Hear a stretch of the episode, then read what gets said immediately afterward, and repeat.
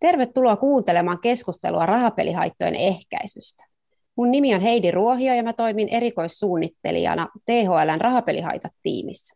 Mä oon kutsunut tänne keskustelemaan mun kollegan T H L:ltä eli kehittämispäällikkö Niina Karlssonin. Niina vastaa meillä T H L:ssä rahapelihaittojen ehkäisyn kehittämisestä. Lisäksi täällä on kanssamme keskustelemassa ehkäisevä päihdetyö EHYT ry:n asiantuntija Eija Pietilä. Eija niin ikään ehkäisee työssään rahapelihaittoja muun muassa ammattilaisia kouluttamalla ja kehittämällä heille rahapelihaittojen ehkäisyn menetelmiä. Ja tänään me keskustellaan niinkin laajasta aiheesta kuin rahapelihaittojen ehkäisystä. Selvennättäisikö me nyt vielä alussa, että mitä se rahapelihaittakäsite oikein tarkoittaa? Kertoisitko sä meille, Niina, vaikka, että mitä sillä oikein tarkoitetaan? Joo. No yksilötasollahan rahapelihaitot on liiallisesta pelaamisesta syntyviä sitten kielteellisiä vaikutuksia, eli ne voivat olla sosiaalisia tai taloudellisia tai terveydellisiä vaikutuksia sille pelaajalle itselleen tai sitten hänen, hänen läheisille. Ja jos ajatellaan ta- taloudellisia haittoja, niin ne voivat vaikka olla sellaisia, että käytetään siis liikaa rahaa pelaamiseen tai että, että sitten vielä yritetään vaikka voittaa takaisin niitä menetettyjä rahoja ja, ja niin kuin lisätään vasta taloudellisiin haittoihin liittyvää kierrettä. Ja voidaan myös olla, voi olla sellaisia tilanteita myös, että tähdetään lainaamaan rahaa vaikka kavereilta tai kollegoilta tai käytetään sellaisia pikavippipalveluja tai muita niin kulutusluottoja, jotka, jotka aiheuttavat sitten talousongelmia ja velkaantumista myöskin. Ja jos mietitään ajankäyttöön liittyen, niin, niin tota, pelaamiseen voi kulua tosi paljon aikaa, varsinkin varmaan nettipelaamiseen voi kulua aikaa ja se voisi vaikka sitä haittaa ihmisen yöunia tai, tai tota, sitä vaikeuttaa niin kuin arjessa ja työssä jaksamista. Ja sitten jos mietitään haittoja vielä, niin terveydellisiä haittoja tietenkin voi olla mielenterveyteen vaikuttavat haitat, esimerkiksi masennus tai, tai ahdistus. Ja, ja tota, sosiaalisia haittoja ehkä olisi sellaisia, että jos, jos tota, pelaaminen vie niin paljon sitä aikaa, että jäädään pois vaikka harrastuksista tai kaverien tapaamisesta, tai, tai tota, myöskin voi olla parisuhteessa tai perhe-elämässä ongelmia, jos tota, se pelaaminen hallitsee tosi vahvasti ihmisen elämää, niin, niin tota, hyvä aina muistaa, että se, se rahapelaaminen, jos ne haitat, niin ne vahvasti myöskin sitten vaikuttaa läheisiin ja heidän hyvinvointiin. Ja, ja tota, ne siis niin kuin vakavammat haitat, jos mietitään, niin varmaan liittyy vahvasti niihin raha-asioihin, että, että tota, jos hankitaan pelaamiseen vaikka laittomin keinoin rahaa, jos on oikein niin kuin vakava, vakava tilanne jo, voi olla kavalluksia tai maksuvälinepetoksia tai tällaisia. Ja, ja myöskin just sitä huomattavaa velkaantumista, ja sehän niin kuin aika nopeasti kanssa syntyy, varsinkin mm-hmm. noissa nopeissa peleissä. Niin kuin nettipeleissä ja näin. Ja, ja tota. Mutta sitten jos puhutaan niin kuin haitoista, niin tietenkin on aina tärkeää muistaa myös se kansanterveysnäkökulma, yksilön näkökulman lisäksi, että rahapelaamisesta niistä haitoistahan syntyy rasitteita yhteiskunnalle myöskin, kun tarvitaan esimerkiksi erilaisia hoito- ja tukipalveluita pelaajille ja heidän läheisillään. Ja, ja voi olla kysymys just tällaista talouselämän tukemisesta, niin kuin toimeentulotukia, ja talousvelkaneuvonta-asiat ja, ja, ja useinhan sillä voi olla myöskin sitä alentunut työkyky ja, ja se pelaaminen jotenkin vaikuttaa laajasti myös, myös niin kuin työyhteisöön ja, ja miten sitten työ, työkaveritkin siinä jaksaa. Ja, ja tota, sanoisin, että tietenkin tärkeää muistaa, että suurimman osalla pelaajista ei ole, ei aiheudu sit pelaamisesta, rahapelaamisesta minkälaisia ongelmia ja se pelaaminen ihan pysyy kohtuullisuuden rajoissa, mutta Mutta että mm. sitä ongelmallista pelaamista kyllä ja haitallista pelaamista tunnistetaan liian, liian vähän. Ja, ja sitten usein myöskin mietitään vaan niin tosi yksilökeskeisesti niitä haittoja. Kyllä, eli tosi paljon erilaisia haittoja ja mon, monen tasoisiakin haittoja voi siitä rahapelaamisesta aiheutua. Joo. No mitä te ajattelette sitten, että miksi meidän on nyt tärkeää keskustella tästä aiheesta nykyisille ja tuleville sote-ammattilaisille, jotka kuuntelee tätä keskustelua, niin mitä sä sanoisit, Eija, tähän? Joo, jos lähdetään ihan siitä, että tosiaan rahapelihaitat koskettaa laajaa joukkoa suomalaisia, koskettaa ihan sekä pelaajia että heidän läheisiään. Meillä suomalaisista, niin meistä ei pelaa kaksikymmentäkaksi prosenttia. Maltilla pelaa kuusikymmentäviisi prosenttia, kuten tuossa Niinakin äsken totesi, että suurin osa pelaa kohtuudella ja maltilla. Sitten meillä on riskitason pelaamista, yksitoista prosenttia suomalaisista, eli kolmesataayhdeksänkymmentäseitsemäntuhatta suomalaista kokee joitain haittoja jo pelaamisestaan. Ongelmallisesti pelaavia on kolme prosenttia, eli satakaksitoistatuhatta, joilla on sitten jo vakavia haittoja pelaamisestaan. Ja tähän kolmeen prosenttiin kuuluu rahapeliriippuvaiset yksi pilkku neljä prosenttia, eli viisikymmentäkaksituhatta, henkilöä, joilla sitten on jo tämän rahapeliongelman vakavin muoto. Ja näiden pelaajien lisäksi meillä on lähe, pelaajien läheisiä noin seitsemänsataayhdeksänkymmentätuhatta. Ja vaikka meillä rahapelaamisesta nykyään puhutaankin paljon, ja se on paljon mediassa esillä ja muuten, niin silti tätä asiaa ei vielä oikein kunnolla tunneta. Ja täytyy muistaa, että sote-ammattilaiset on työnsä puolesta nimenomaan avainasemassa rahapelihaittojen ehkäisyssä ja siinä ongelmien tunnistamisessa ja korjaamisessa. Ja siksi onkin tärkeää, että tietoisuuden lisääminen ja koulutus ja kouluttautuminen pidettäisiin mielessä ja hankittaisiin lisää sitä koulutusta, jotta sitten riskikäyttäjähaitat tunnistettaisiin ja sitten osattaisiin antaa sitä tukea varhaisessa vaiheessa. Mm, tosi hyviä pointteja. Mitäs Niina sanot tästä? Että... Mä ajattelen, niin kuin Eijakin tuossa sanoi, just, että, että nämä sosiaali- ja terveysalan ammattilaiset niin kohtaa tosi paljon ihmisiä työssään, joilla on erilaisia haasteita ja ongelmia. Ja ne voi liittyä vaikka asumiseen tai perheeseen tai työntekoon ja opiskeluun ja toimeentuloonkin yleisesti. Ja, ja on, on, tota, niiden, niiden taustalla, haasteiden ja ongelmien taustalla on aina mahdollista, että siellä on myöskin rahapelaamisen hallintaan liittyviä ongelmia. Ja sen takia olisi tosi tärkeää tavallaan pohtia myös näiden ongelmien niitä juurisyitä ja, ja, ja pystyä tunnistamaan ne. Ja, ja, ja siksi olisi tosi, tosi tärkeää, jos nämä alan ammattilaiset kohtaa ihmisiä, niin, niin pystyy niin kuin tunnistamaan näitä ongelmia ja myöskin liittää mahdollisesti ne ongelmat just päihteisiin riippuvuuksiin, rahapelaamisen hallinnan ongelmiin ja, ja ottaa sitä asiaa rakentavalla tavalla puheeksi sen, sen ihmisen kanssa ja, ja tota, kykenee ohjaamaan sitä tarvittaessa hoidon ja tuen pariin. Että, että tämä on tehtävä enemmän näkyväksi tätä asiaa ja, ja muistettaisiin, että tällainenkin taustavaikutin siellä voi olla, joka sitten voi olla hyvinkin keskeisessä asemassa, että miten näitä ongelmia, käytännön ongelmia voidaan lähteä ratkomaan. Mm, joo. No mitä sitten te ajattelette, että miten tämä rahapelihaittojen ehkäisy on samanlaista tai sitten toisaalta miten se poikkeaa alkoholihaittojen tai muiden riippuvuuksien ehkäisystä? Onko niissä eroja? Mitäs Niina sanoo?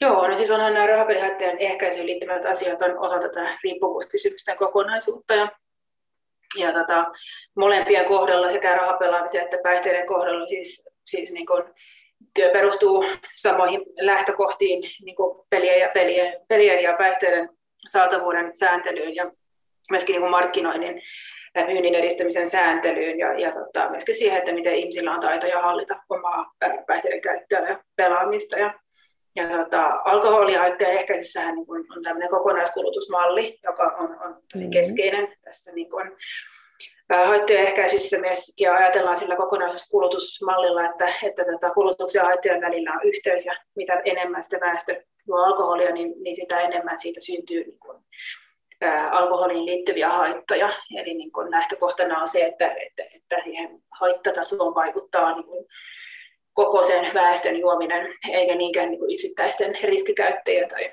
ongelmallisesti alkoholia käyttävien kulutus ja siihen tapahtuvat muutokset. Ja nyt ollaan sitä tutkittu myös rahapelaamisen osalta, että voisiko tämmöinen niin kuin kokonaiskulutusmekanismi päteä myös rahapelaamiseen ja rahapelaamiseen liittyviä haittoja kohdalla. Ja, ja tota, on viitteitä äh, siitä, että tämmöinen vastaava mekanismi pätee, pätee myös rahapelien kohdalla, äh, mutta tota, siitä tarvitaan vielä lisää tutkimusta, mutta niitä alustavia tutkimuksia on, on jo jossain, jossain määrin olemassa.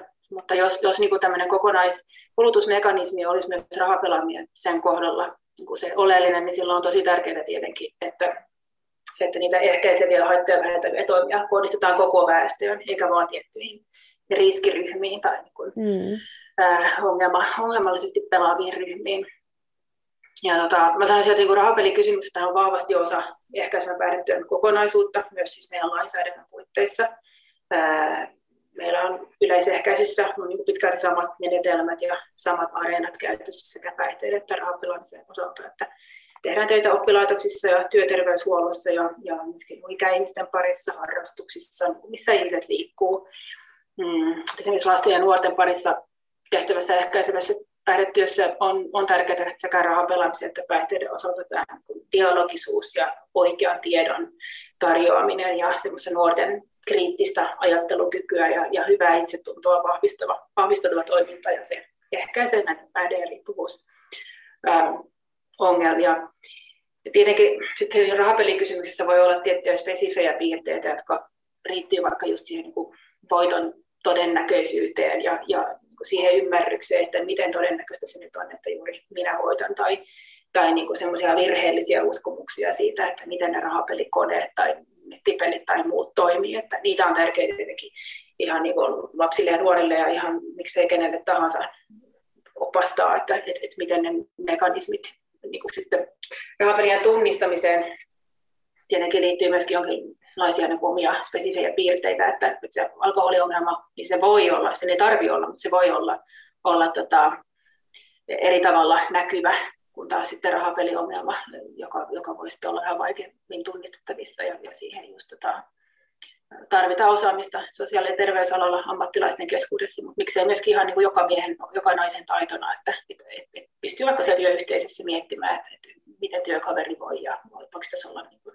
rahapelaamiseen liittyviä haasteita, jos niin kuin huomataan, että nyt on, ei henkilö voi ihan hyvin. Ja, ja tämmöisiä yleis, yleistaitoja on hyvä osata. Mm-hmm. Joo, kyllä. Eli semmoista yleisehkäisyä ja sitten tota, vähän puhu, niistä riskiryhmistäkin tässä puhuttiin, niin entäs Eija, miten sä sanoisit, että mitä, mitä nämä riskiryhmät nyt sitten tässä rahapelaamisen osalta voisi olla? Joo, tosiaan rahapie, rahapelaajien ja päihteiden käytön riskiryhmissä on tosiaan yhtenäväisyyksiä, mutta niissä on myös eroavaisuuksia. Ja on hyvä muistaakin, että, että rahapeliongelmia voi tosiaan syntyä ihan kenelle tahansa. Esimerkiksi eri elämäntilanteet ja fyysiset tai psyykkiset sairaudet voi sitten altistaa liialliselle rahapelaamiselle. Jos ihan tässä katsotaan vaikka näitä, näitä ketkä, ketkä näissä riskiryhmissä sitten on, niin tutkimukset on myös osoittanut, että ahdistuneisuushäiriön, masennuksen ja epäsosiaalisen persoonallisuushäiriön välillä on voimakas yhteys rahapeliongelmaan, mutta myös A D H D:n, skitsofrenian ja kaksisuuntaisen mielialahäiriön välillä on yhteys rahapeliongelmaan. Mm. Sitten on lääkkeitä, jotka edesauttaa rahapeliongelman syntyä. Ne on tällaisia impulssikontrollia tutkitusti laskevia lääkkeitä, esimerkiksi psyykelääke Abilify laskee impulssikontrollia ja altistaa toiminnallisille riippuvuuksille. Myös jotkut Parkinsonin taudin lääkkeet voi laskea impulssikontrollia, esimerkiksi levodopa, ja sitten myös jotkut dopamiiniagonistit, kuten Sifrol, niin nämä voi myös laskea sitten sitä impulssikontrollia ja sitten altistaa sille toiminnalliselle riippuvuudelle, kuten rahapeliongelmalle. Sitten voi olla traumaa, vaikeita elämäntilanteita, voi olla avioeroa, läheisen kuolemaa. Tässä voidaan puhua myös niin sanotusti pakopelaamisesta. Fyysinen terveys voi olla heikko, voi olla unettomuutta, voi olla stressiä, voi olla runsasta päihteiden käyttöä, joka sitten voi olla yhteydessä rahapeliongelmiin. Esimerkiksi kontrolli häviää, kun on päihteiden vaikutuksen alaisena. Voi olla talousvaikeuksia, työttömyyttä ja sitten yritetään korjata tätä taloutta nopeasti pelaamalla. Nuoret miehet on edelleen riskiryhmässä, vaikka nyt tutkimusten mukaan keski-ikäiset miehet pelaakin nykyään enemmän. Lähisuhdeväkivaltaa kokeneet ovat riskiryhmässä. Maahanmuuttajat, joista jotkut pelaa senkin takia, että haluaa esimerkiksi lähettää läheisilleen rahaa sit sinne kotimaahan. Kehitysvammaisilla voi olla alentunut ymmärrys, esimerkiksi rahan arvosta, joka sit voi lisätä pelaamista. Ja sitten yksinäiset on myös mm. alttiita rahapeliongelmille. Ja, ja tosiaan tuossa oli noita, noita riskiryhmiä, mutta sitten jos mennään vielä näihin eroihin ja yhteneväisyyksiin, niin tosiaan meillähän Suomessa niin rahapelaamiselle on kehittynyt tämmöinen historiallisesti sellainen asema, että et rahapelaamista on pitkään pidetty Suomessa harmittomana ja siihen on kannustettu ja haitoilta on suljettu silmät. Ja tämä vaikuttaa sitten nyt myös ehkäisytyössä, että edelleen kuulee sitä puhetta, että hei, mähän pelaan kansanterveydellä ja se, se kyllä vaikuttaa myös tässä ehkäisyn työssä sitten kanssa. Sitten rahapelihaittojen ehkäisyssä, kuten myös päihdehaittojen ehkäisyssä, pitää ottaa huomioon tosiaan yksilöyhteisö- ja yhteiskuntataso, niin kuin tuossa Niinakin totesi, että kaikkia näitä tasoja tarvitaan. Rahapeliongelmassa kulissit voi pysyä kauemmin päällä kuin päihdeongelmassa. Rahapeliongelma on tavallaan näkymätön, hajuton ongelma, ja se ei näy oikeastaan ulkoisesta hapituksesta välttämättä yhtään mihin, mitenkään. Ää, täytyy muistaa, että, että paljon rahapelejä pelaavien joukossa on myös huomattavan paljon taloudellisesti haavoittuvia pienituloisia, joiden tilannetta pelihäviöt veikentää entisestään. Ja mikä on erityisen tärkeää, niin olisi ehkäistä lasten ja nuorten kokemia rahapelihaittoja, kun tutkimusten mukaan mitä varhaisemmin pelaamisen aloittaa, niin sitä suurempi riski on kokea haittoja pelaamisesta sitten vanhemmalla iällä. Mun mielestä on ihan mahtavaa, että rahapelaaminen toiminnallisena riippuvuutena on otettu mukaan lakeihin ja ohjelmiin päihteiden ja tupakkatuotteiden, nikotiinituotteiden rinnalle. Esimerkiksi rahapelaaminenhan liitettiin mukaan ehkäisevän päihdetyölakiin vuonna kaksituhattaviisitoista ja sitten rahapelaaminen on myös ehkäisevän päihdetyön toimintaohjelmassa nykyään vielä isommassa roolissa kuin aikaisemmin. Tämä on kyllä tosi hieno asia ja edistys. Kyllä. No mitä sitten tota, rahapelaamiseen, niin kuin riippuvuuskysymyksiin ehkä laajemminkin, niin helposti liitetään jonkinlaista stigmaa, niin miten te ajattelette, että miten sitä stigmaa voisi vähentää ja, ja minkälainen rooli sitten toisaalta sote-ammattilaisilla voisi olla tässä stigman vähentämisessä? Mitäs Niina sanoo? Joo, no niin kuin Eijakin tuossa äsken mainitsi, niin, niin tämä ehkäisevän työn haasteena rahapelaamisen kohdalla on tämä Suomessa varsinkin tämä rahapelaaminen, jotenkin arkipäiväisyys ja, ja käsittäminen semmoisena normaalina toimintana, missä ei ole mitenkään ihmeellistä, että ihmiset lottoa tai, tai tota, ostaa raaputusarpoja tai että siellä kaupassa tai huoltoasemalla on niitä rahapelikoneita ja, ja niitä siellä pelataan. Sitä ei katsota mitenkään poikkeukselliseksi tai erikoiseksi, mutta rahapelit on jotenkin sellainen niin kulutushyödyke muiden joukossa. Mutta sitten jos mietitään kansainvälisesti, niin, niin tilannehan ei ole kaikissa maissa läheskään tämmöinen, että, että monessa muussa maassa niin kun, äh, rahapelaaminen on, on semmoista poikkeuksellista toimintaa, ja vaikka ei ajatella olekaan niin, että, että ne rahapelikoneet tai muu rahapelaaminen kuuluu sinne ihmisten arkiympäristöihin. Että, et, et Suomessa ehkä ollaan pikkasen silleen jossain määrin vielä sokeita tälle, että et maailmassa on paljon erilaisia asennoitumisia ja lähtökohtia tähän.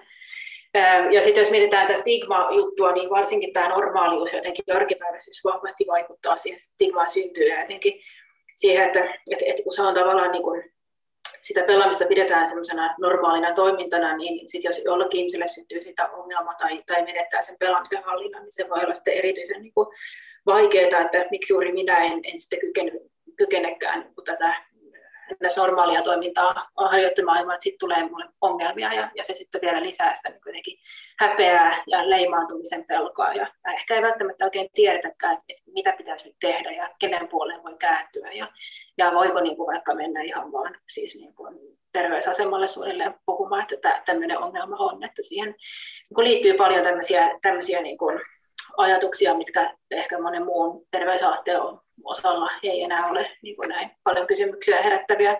Ja tota, tietenkin niin kuin, tähän niin kuin, koko tilanteeseen liittyy myös se, että se jotenkin, niin kuin, siihen liittyy semmoista häpeää ja stigmaa, se jotenkin korottaa myös sitä kynnystä ottaa rahapelaaminen puheeksi.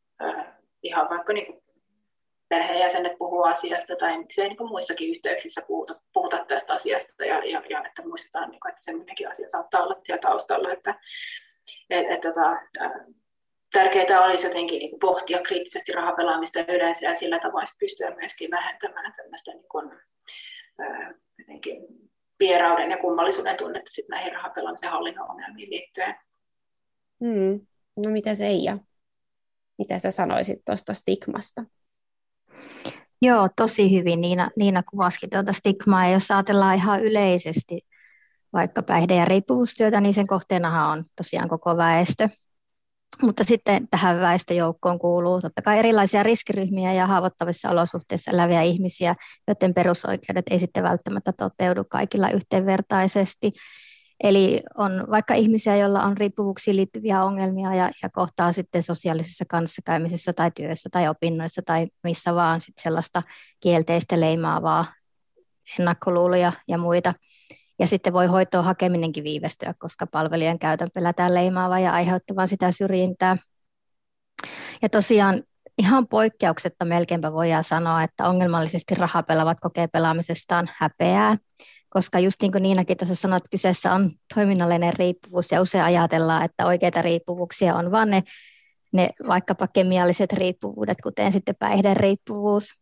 Elikkä nostamalla tosiaan tietoisuutta siitä, että rahapelihaittoja voi kokea ihan kuka tahansa, riippumatta sit siitä sukupuolesta, työasemasta, varallisuudesta, iästä, perhetaustasta, mistä vaan, niin, niin Ja se, että monet pelit on tosiaan tehty tietoisesti sillä tavalla, että ne on hyvin koukuttavia, niin tämä olisi hirveän tärkeä kaikkien tietää. Ja varmasti tässä stigman vähentämisessä auttaa myös se sanottaminen, että kyseessä on niin sanotusti ihan oikea ongelma ja haitta ja pahimmillaan riippuvuus, jolle on myös olemassa sairausluokitus. Eli tässä ehkäpä voisi toimia just vertaus alkoholiin ja alkoholismiin, että suomalaiset on jo aika hyvin sisäistänyt sen, että alkoholismi on sairaus, johon on tarjolla apua, niin kyllä tämä rahapeliriippuvuus ja rahapeliongelma on ihan samalla tavalla ihan oikea ongelma. Joo, niinpä. No, mitä sä ajattelet sitten, että miten sote-ammattilainen voisi työssään vähentää tätä stigmaa? No kyllä se ihan siitä lähtee, että, että tämä ammattilainen niin tietäisi faktat rahapelaamisesta, olisi hankkinut koulutusta rahapelaamisesta. Ja hirveän tärkeää on tiedostaa ne omat ennakkoluulot ja asenteet. Jos siellä on vaikka itsellä lähipiirissä jollain läheisellä rahapeliongelma, niin se on hirveän tärkeää, että sitä ei tuo siihen asiakastilanteeseen mukaan vaikkapa sitä ahdistusta tai huonoa oloa. Öö, sanat, mitä käyttää, on hyvä valita huolellisesti. Ei käytettäisi esimerkiksi sanaa peliongelmainen, vaan käytettäisiin sanaa ihminen, jolle rahapelaaminen on ongelma. Se on tärkeää. Sitten on tärkeää tarjota, tarjota tälle henkilölle, henkilölle ö, tukea ja kannustusta, ö, osoittaa arvostusta ja myötätuntoa ja sitten korostaa niitä asiakkaan vahvuuksia ja osoittaa sitä hyväksyntää ja vahvistaa sitä muutosta ja toipumiseen liittyvää uskoa, eikä sitten omalla toiminnallaan vaikuta niihin syrjiviin rakenteisiin, vaan nostaisi esiin just, just niitä, niitä asiakkaiden kohtelun ja palvelujen epäkohtia, jota sitten siinä omassa työssä havaitsee. Että et hyvin monella tavalla mm. asiak- ammattilainen voi työssään sitä stigmaa vähentää. Kyllä, se on mahtavaa, että, että jotakin voi, voi jokainen tehdä sen asian eteen. No tota, siirrytään vähän sitten keskustelemaan tästä rahapelihaittojen ehkäisystä yhteiskunnallisella tasolla, eli mitä kaikkea tai millä tavoin sitä ehkäisyä voi tehdä näillä tasolla. Mitäs Niina sanoo tähän? Joo, no siis kun puhutaan yhteiskunnallisesta tasosta, niin tietenkin on tärkeää muistaa, että meillä on tässä taustalla että rahapelihaittojen ehkäisyä ja ehkäisy, ehkäisevää päihdetyötä ohjaavia esimerkiksi lakeja. Eli meillä on laki ehkäisevän päihdetyön järjestämisestä ja sitten sen, sen tota, toimeenpanoon liittyvä ehkäisevän päihdetyön toimintasuunnitelma, jossa sitten se rahapeliteema on vahvasti mukana, niin kuin Eija tässä mainitsi. Hienosti saatiin se sinne ää, joitakin vuosia sitten. Ää, meillä on arpajaislaki, jossa on tietenkin näiden terveydellisten, taloudellisten ja sosiaalisten haittojen vähentäminen keskeisessä ää, roolissa. Ää, ja laki sitä ohjaa. Ja, ja tota, rahapelihaittoja ehkäistään kunnissa ja alueilla. Meillä on aluehallintoviranomainen, joka on mukana tässä ehkäisevässä työssä myöskin. Ää, valtakunnallisella tasolla tätä työtä ohjaa sosiaali- ja terveysministeriö ja sitten Terveyden ja hyvinvoinnin laitoksen rooli on, on tota, rahapelihaittojen ehkäisemisen tutkimus ja kehittäminen ja sitten ohjaaminen muun muassa kuntien ja alueiden suuntaan. Mietitään kuntia, niin kunnilla on siis keskeinen rooli rahapelihaittojen ehkäisyssä ja ehkäisessä päihdetyössä kokonaisuutena, että kunnathan vastaa päihdekasvatuksesta osana sivistystoimea ja, ja tota, sitten myöskin edistää kuntalaisten hyvinvointia ja ter- terveyttä ja tota, tällä hetkellä vielä myöskin vastaa sosiaali- ja terveyspalveluista katsotaan. Ja sitten kunnassa tietenkin vastataan myöskin ehkäisevän päihdetyön viestinnästä ja sitten äh, edistetään näitä laadukkaita ehkäisevän työn menetelmiä ja toimintamallien käyttöä. Ja se vastuu siellä kunnassahan koskee koko sitä väestöä ihan vauvasta vaariin. Ja, ja, tota, ja siellä myöskin seurataan näitä rahapelaamiseen liittyviä ää, trendejä ja kehityksiä, millä se pelaaminen näyttää siellä kunnassa. Ja. Sellainen konkreettinen esimerkki toiminnasta on esimerkiksi pakkatoiminta, jossa kunnat ja eri toimijat siellä kunnassa, viranomaiset ja paikallinen elinkeino kokoontuu yhteen pohtimaan päihteisiin ja rahapelaamisiin, pakkatuotteisiin liittyvää saatavuuden kysymyksiä ja miten voidaan edistää sitä lain toteutumista. Esimerkiksi just näiden ikärajavalvottujen tuotteiden osalta, mihin rahapelit sitten myöskin kuuluu. Ja Terveyden ja hyvinvoinnin laitos sitten puolestaan taas koordinoi kansallisella tasolla tätä työtä ja tosiaan meillä tehdään tutkimusta ja kehittämistyötä ja tarjotaan tukea ja tehdään informaatio ohjausta just esimerkiksi liittyen vaikuttaviin menetelmiin, ja tietenkin tehdään niin paljon tutkimusta myöskin väestötason seuraamista raapalaamisen osalta ja näin poispäin.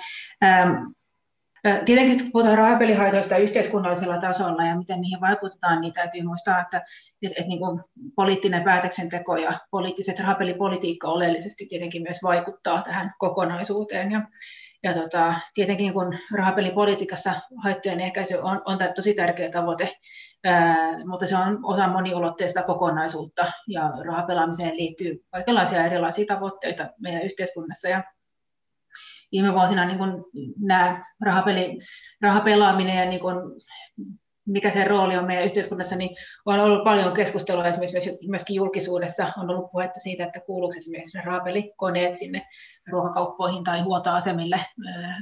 Ja tota, tämä on ollut tosi tervetullutta tämä keskustelu tämmöisestä haittoja ehkäisevästä ja vähentävästä näkökulmasta, että just pikkasen niin kun mietitään niitä, niitä arkiympäristöjä ja sitä rahapelaamisen roolia niihin liittyen, ja pikkasen niin kuin ehkä myöskin kyseenalaista ja horjuttaa tämmöistä ää, ajatusta siitä, että ne, ne on niin, niin normaalia toimintaa, että et, et tosi niin kuin sillä tavalla tervetuloa hyvää, hy, tulutta ja hyvää tämä keskustelu on kyllä ollut. Mm. No entäs kun meillähän on sitten tämä rahapelaamisen yksinoikeusjärjestelmä Suomessa, niin mikä merkitys sillä on rahapelihaittojen ehkäisyyn yhteiskunnallisella tasolla? Joo.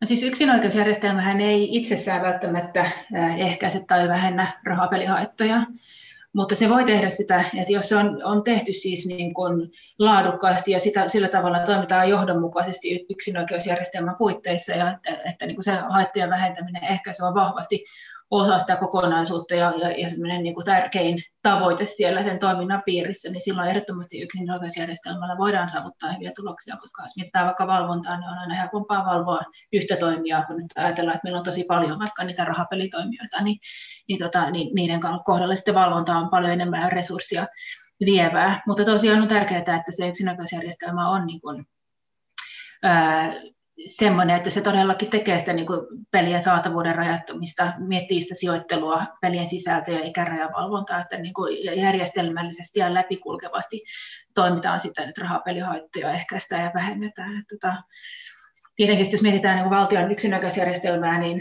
ja, ja rahapelaamista yleisesti, niin siihen liittyy kaikenlaisia taloudellisiakin intressejä.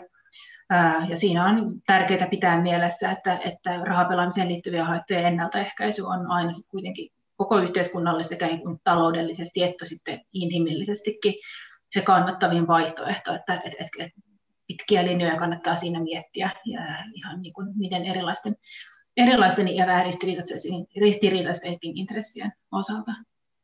Niinpä. No entäs Eija, mitä sä sanot näistä rahapelihaittojen ehkäisystä yhteiskunnallisella tasolla?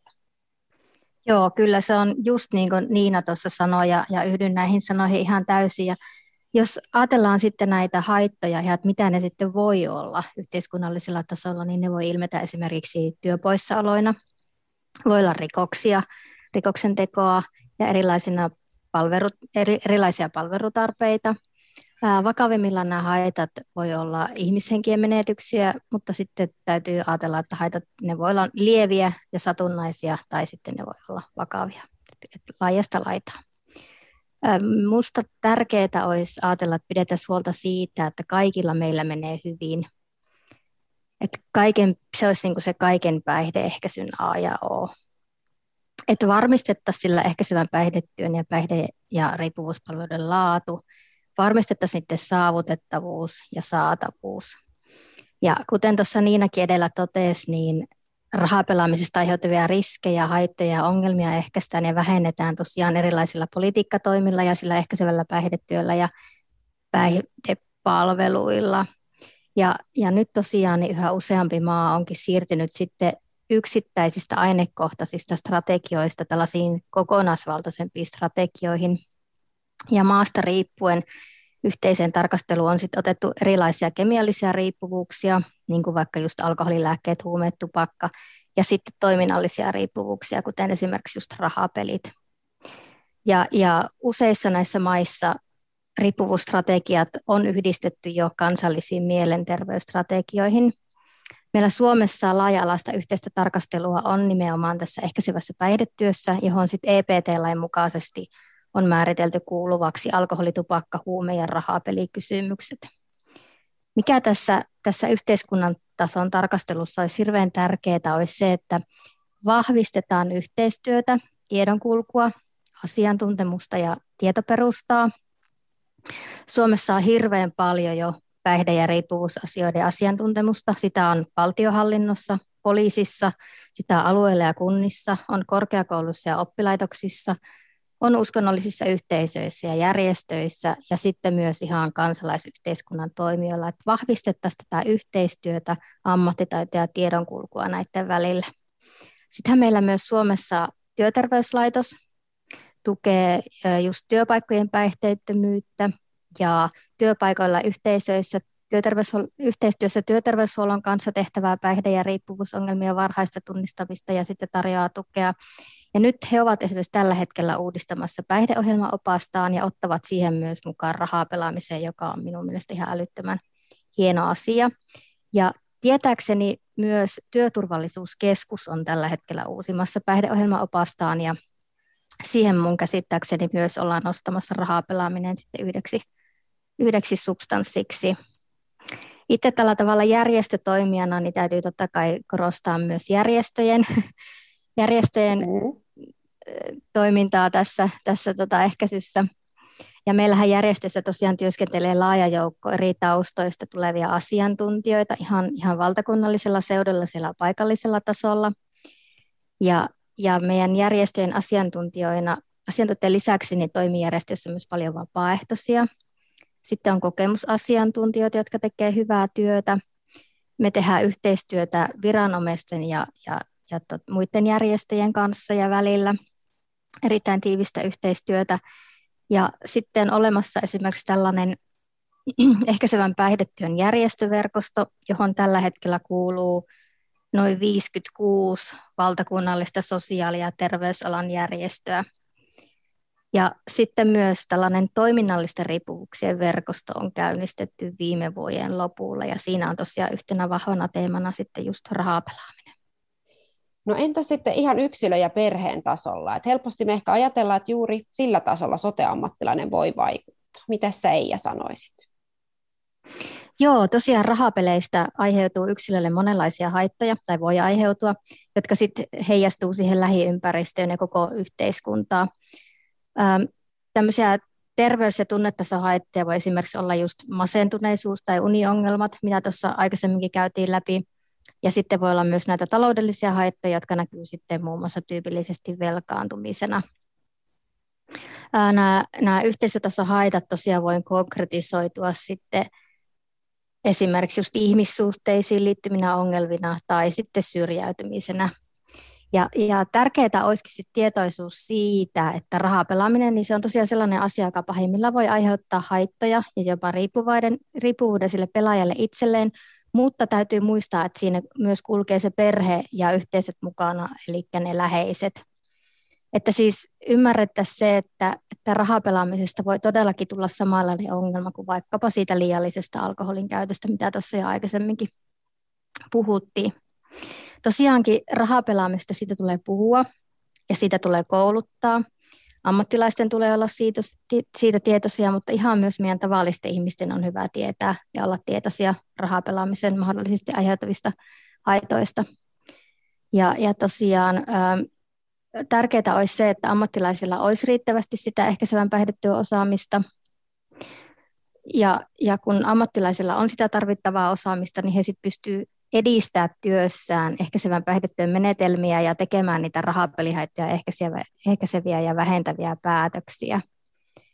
Ja, ja tosiaan, että rahapelihaittojen ehkäisymenetelmät niin olisi osa keskeisten alojen ammattilaisten perus- ja täydennyskoulutusta. Se olisi hirveän tärkeää, mitä nyt tälläkin podcastilla sitten siihen pyritään. Ja sitten, että ammattilaiset osaisivat oikeasti konkreettisesti käytännössä hyödyntää niitä tarjolla olevia materia- materiaaleja ja koulutuksia sen oman työnsä tukena. Miettii vielä niin sosiaali- ja terveysalan ammattilaisten näkökulmasta, niin kuin Eija tuossa just kuvasi tätä niin kuin laajuutta, niin, niin tässä on tosiaan niin tärkeää se, että, että tota, mietitään niin kuin, ei vain riskiryhmien osalta, vaan laajasti väestötasolla myöskin siitä rahapelikäyttäytymisestä puhumista eri yhteydessä ja eri elämänvaiheessa. Eli että esimerkiksi just niin kuin ajatellaan, että voidaan ottaa se puheeksi vaikka neuvolassa vanhempien kanssa tai, tai niin kuin työterveyshuollossa, ja näin, tähän tosiaan näitä tukiaineistojakin on olemassa. Ja voidaan ajatella vaikka aikuisten kohdalla voi olla keskeinen sellainen työhön tulotarkastus, että missä muutenkin kartoitetaan hyvinvointia ja terveyttä, niin tässä olisi myös hyvä paikka puhua siitä rahapelaamista. Ja samoin jos mietitään meidän, kuitenkin yhteiskunnassa on ikääntyvä väestö ja, ja tota, ikäihmisiä on yhä enemmän suhteessa sitten nuorempien, niin on tärkeää myös siinä pohtia sitä rahapelaamisen asiaa ja, ja ottaa se asia puheeksi niin palveluissa, mutta sitten myöskin siirtymässä esimerkiksi työelämästä eläkkeelle, missä voi muutenkin olla niin kuin isoja muutoksia elämässä ja ehkä jonkinlaista myöskin riskiä, että voi tulla tällaisia niin kuin terveydelle ja hyvinvoinnilla haitallisia käytös, tä, käytöksiä muodostaa. Ja, ja sitten jos mietitään ihan niin kuin vaikka kodiho, kotihoitoa ikääntyneiden palveluiden piirissä, että siellähän joka tapauksessa tehdään tällaisia niin kuin kartoituksia, että, että siinäkin olisi hyvä, hyvä paikka sitten vaikka muiden, muiden tota, riippuvuuksien osalla myös kysyä rahapelaamisesta ja, ja semmoisella niin kuin hyvällä, ja, hyvällä tavalla, joka, joka niin kuin tuntuu luontevalta ja, ja tota, madaltaa sitä kynnystä siitä puhumiseen. Ähm, tutkimusten mukaan tosiaan tuossa aikaisemminkin taisi tulla jo ilmi, että varhain aloitettu rahapelaaminen, niin se on yksi riskitekijä, joka voi johtaa sit siihen rahapeliongelmiin myöhemmällä iällä. Ja meidän kaikki olisikin hyvä muistaa, että rahapelit ei kuulu alaikäisille. Edelleenkin tulee ja kohtaa sitä, että esimerkiksi alaikäisille ostetaan raaputusarpoja joululahjaksi tai muuta. Ja täytyisi muistaa, että, että niitä rahapelit eivät kuulu alaikäisten pelattavaksi. Jos sitten ajatellaan yhteisötasoa, niin yhteinen toiminta tosiaan varhaiskasvatuksessa, kouluissa, työyhteisöissä ja vapaa-ajan ympäristöissä tukee hyvinvointia ja sit suojaa mahdollisilta riskeiltä. Ja näissä voidaan tosiaan vahvistaa rahapelaamiselta suojaavia tekijöitä, vähentää riskitekijöiden vaikutusta ja ehkäistä haittavaikutuksia vaikuttamalla just vaikkapa asenteisiin ja niihin olosuhteisiin.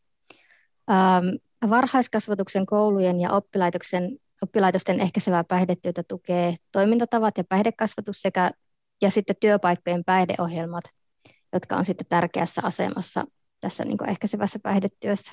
Sitten taas vapaa-ajan ympäristöissä voidaan tukea suojaavia tekijöitä ja vähentää niiden riskitekijöiden vaikutusta ja yksilön altistumista tämmöiselle liialliselle rahapelaamiselle sekä tukea just niitä yksilön terveellisiä valintoja.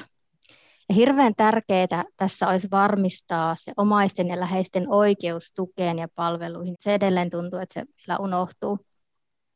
Ja mikä on hirveän tärkeää, on se, että käypähoitosuosituksen tekemistä on rahapeliongelmien hoitoon, hoitoon nyt ehdotettu. Että se olisi erittäin tärkeää, että me saataisiin toi käypähoitosuositus. Kyllä, joo. Mites Niina?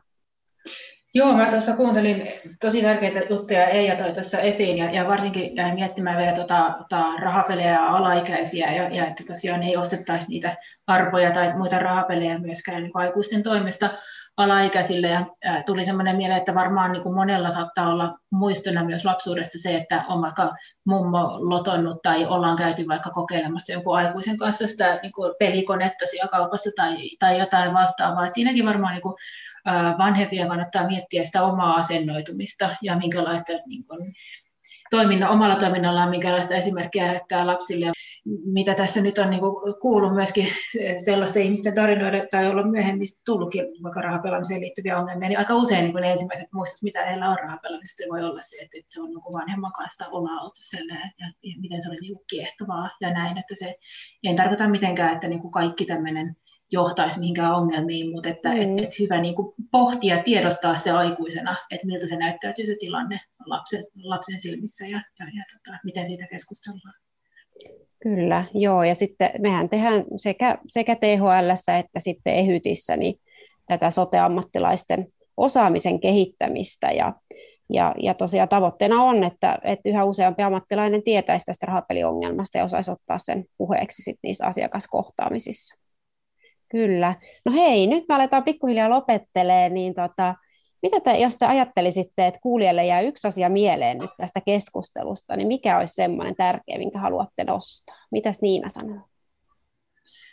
No mä varmaan nostaisin sen, mistä tästä nyt on monta kertaa puhuttu, että se rahapeliongelma voi olla sellainen niin sanottu näkymätön ongelma, jota, joka on vaikea tunnistaa. Ja sen takia on, on siis niin kuin sote, sosiaali- ja terveysalan ammattilaisten on tärkeää oppia tunnistamaan just, just nämä merkit, mitkä liittyy ja ei voi indikoida rahapelaamiseen liittyvistä ongelmista. Ja, ja sitten, että osaa ottaa ne hyvällä tavalla, semmoisella niin kuin stigmaa purkavalla tavalla puheeksi myös. Ja, ja tota, tietenkin sitten myöskin tämän kokonaisuuden kannalta on tosi tärkeää miettiä rahapelien asemaa yhteiskunnassa laajemminkin ja, ja niin kuin tunnustaa se, että et, et näihin asioihin voidaan vaikuttaa myöskin niin kuin yhteisötasolla ja yhteiskunnan tasolla, että et ne ei ole vain yksilöiden valintoja, vaan että me ihan niin kuin yhteisönä ja yhteiskuntana kokonaisuudessaan vaikutetaan siihen, että, että miltä se niin kuin rahapelaaminen ilmiönä näyttää ja, ja mihin, minkälaisia ongelmia on ja mihin, miten niihin suhtaudutaan ja miten saadaan apua ja tukea. Että, että niin kuin sellainen laajempi kuva, siinä on ehkä kaksi asiaa, mutta että niin kuin se tunnistaminen ja sitten se, että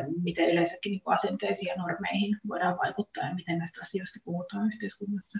Mm. Entäs Eija, mitä sä sanoisit? Kyllä, hyviä pointteja Niinalla. Mä itse haluaisin painottaa sitä, että tosiaan rahapelihaittoja voidaan ehkäistä siinä, missä päihdehaittojakin. Et tärkeintä olisi ottaa rahapelaaminen rohkeasti puheeksi ihan siinä omassa työssä ja, ja asiakastilanteissa. Puheeksi vaan. Hyvä. Siihen onkin mahtava lopettaa. Kiitos tosi paljon Eija ja Niina teille tästä keskustelusta.